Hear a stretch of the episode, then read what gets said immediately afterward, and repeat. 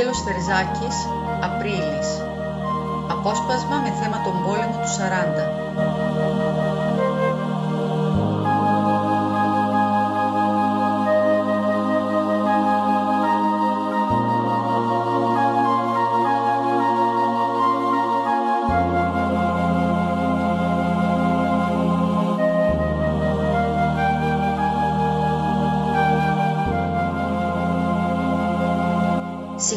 Συχνά πυκνά αντάμωνε στους δρόμους ανθρώπους ντυμένους ασυνήθιστα, σαν ορειβάτες ή κάτι τέτοιο.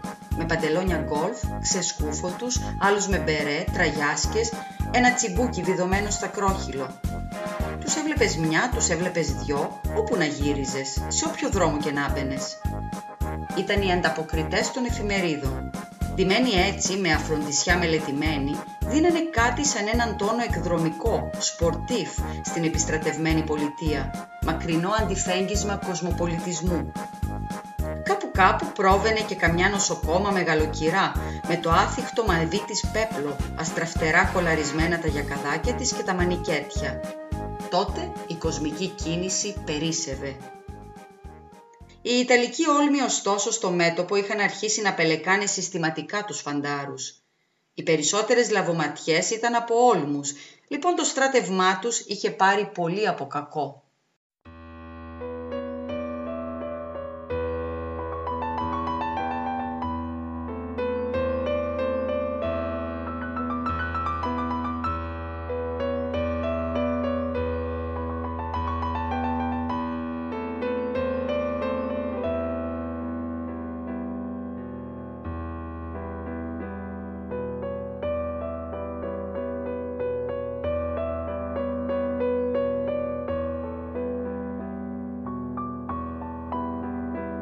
Στο τακτικό μας λουκουματζίδικο, ο Μελετίου, μπαίνοντας με την παρέα του ένα δειλινό, δεν βρήκε τραπεζάκι αδιανό και αναγκάστηκε να καθίσει αντίκρι σε ένα άγνωστο φανταράκι που απόσωνε ήσυχα και στοχαστικά τη μερίδα του. «Επιτρέπει, συνάδελφε» Ο συνάδελφος κοίταξε την παρέα των Αθηναίων με απορία καλοκάγαθη. Ήταν ίσως η πρώτη φορά που του γύρευαν την άδεια για κάτι. «Καθίστε», έκανε σαστισμένα. Ήταν ενθουσιώδης άνθρωπος ο Μελετίου, καλοπροαίρετος και καταδεκτικός. Άναψε τσιγάρο από τη φωτιά του αντικρινού του, παρατήρησε το δεξί του που είχε φασιωμένα με γάζα πεντακάθαρη τα δάχτυλα. Η περιέργεια του Αθηναίου κεντρίστηκε. Έπιασε κουβέντα. «Τραυματίας είσαι» «Ναι, μικροπράματα. Ήσουνα στο μέτωπο» «Ήμουν». Γύρισε τα μάτια του ο Μελετίου θριαμβευτικά και κοίταξε την παρέα. «Τώρα θα σας δείξω ένα φαινόμενο», έλεγε η ματιά. «Προσοχή, ο άνθρωπος που έρχεται από το μέτωπο». «Λοιπόν, συνάδελφε, για πες μας, τι γίνεται εκεί πάνω» Η ερώτηση ήταν εύκολη, η απάντηση δύσκολη. Για λίγες στιγμές ο τραυματίας βρέθηκε σε αμηχανία. Ήταν χωριατάκος μικρός όμως, αστοιχείωτος. Μπορεί και να μην το είχε ποτέ του σκεφτεί πως θα έπρεπε να μάθει να διηγέται.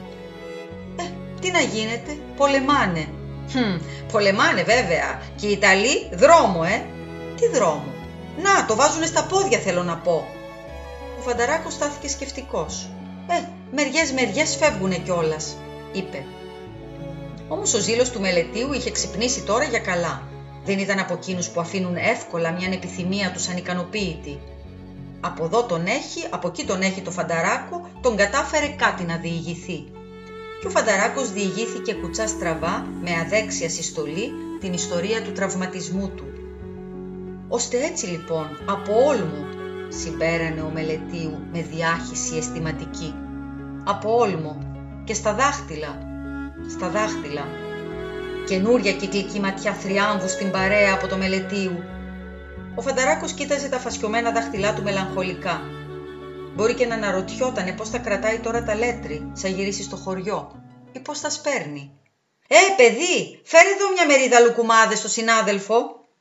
«Όχι, ευχαριστώ, έφαγα», έκανε ο τραυματίας. «Δεν πειράζει, τρως άλλη μια, εγώ κερνάω». Ντράπηκε εκείνος να αρνηθεί το κέρασμα.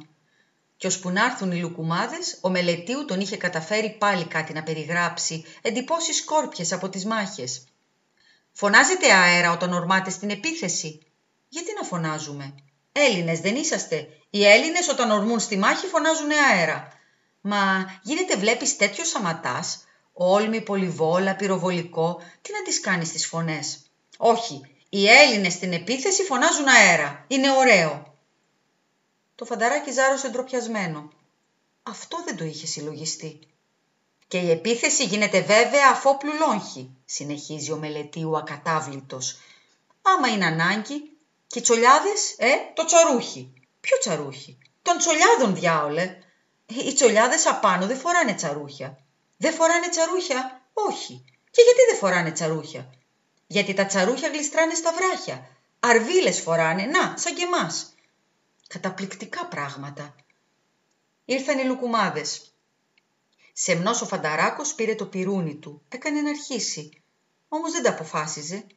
Με το κεφάλι σκεφτό περίμενε ολοένα κάτι να τον ρωτήσουν.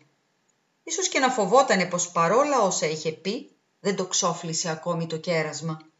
«Φάε τώρα τους λουκουμάδες σου», κάνει μεγαλόψυχα ο μελετίου και τον αφήνει ήσυχο για λίγα λεπτά.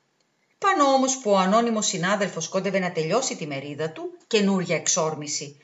«Θα ξαναπάς στο μέτωπο», «Θα ξαναπάω»,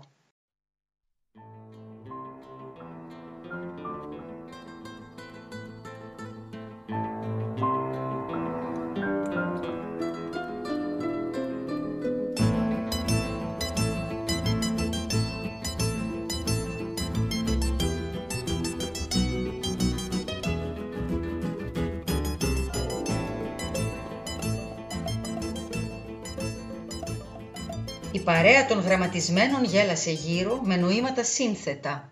Πονηριά, συγκινημένη συμπάθεια, απόκριφη περηφάνεια. Σε λίγες μέρες θα τραβούσανε κι αυτοί για εκεί πάνω. Θα βαφτίζονταν στην κολυμπήθρα των ηρώων. Φρίκη γοητευτική. Κι όμως ο Μελετίου κάπου θα τα κατάφερνε πάλι να κολλήσει, ούτε κουβέντα.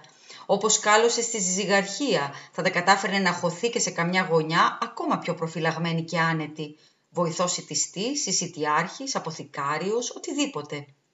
Από το στρατόπεδο της Αγίας Παρασκευής στην Αθήνα, άλλο δεν έκανε παρά να έχει το ληστρικό μάτι ξύπνιο, το εμπορικό του δαιμόνιο άγρυπνο, να αρπάξει την πρώτη ευκαιρία.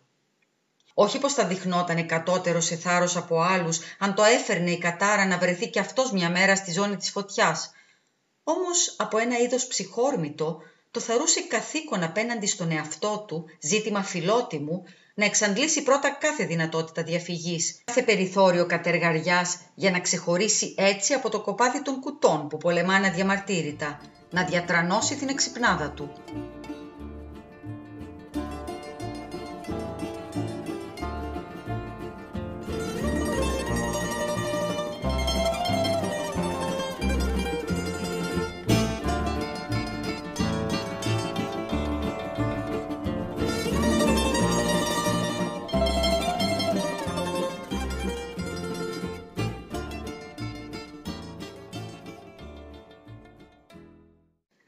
Μια λουκουμάδε, συνάδελφε.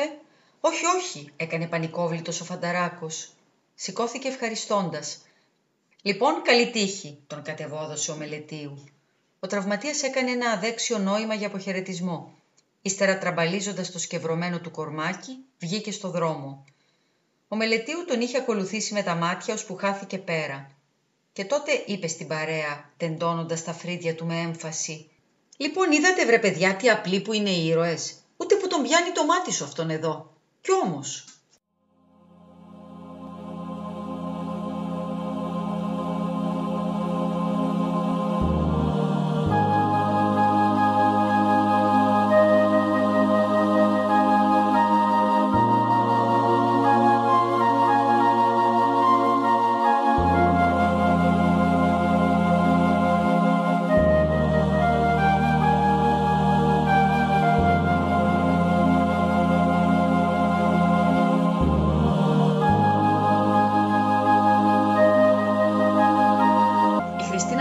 διάβασε ένα απόσπασμα από το μυθιστόρημα του Άγγελου Τερζάκη «Απρίλης».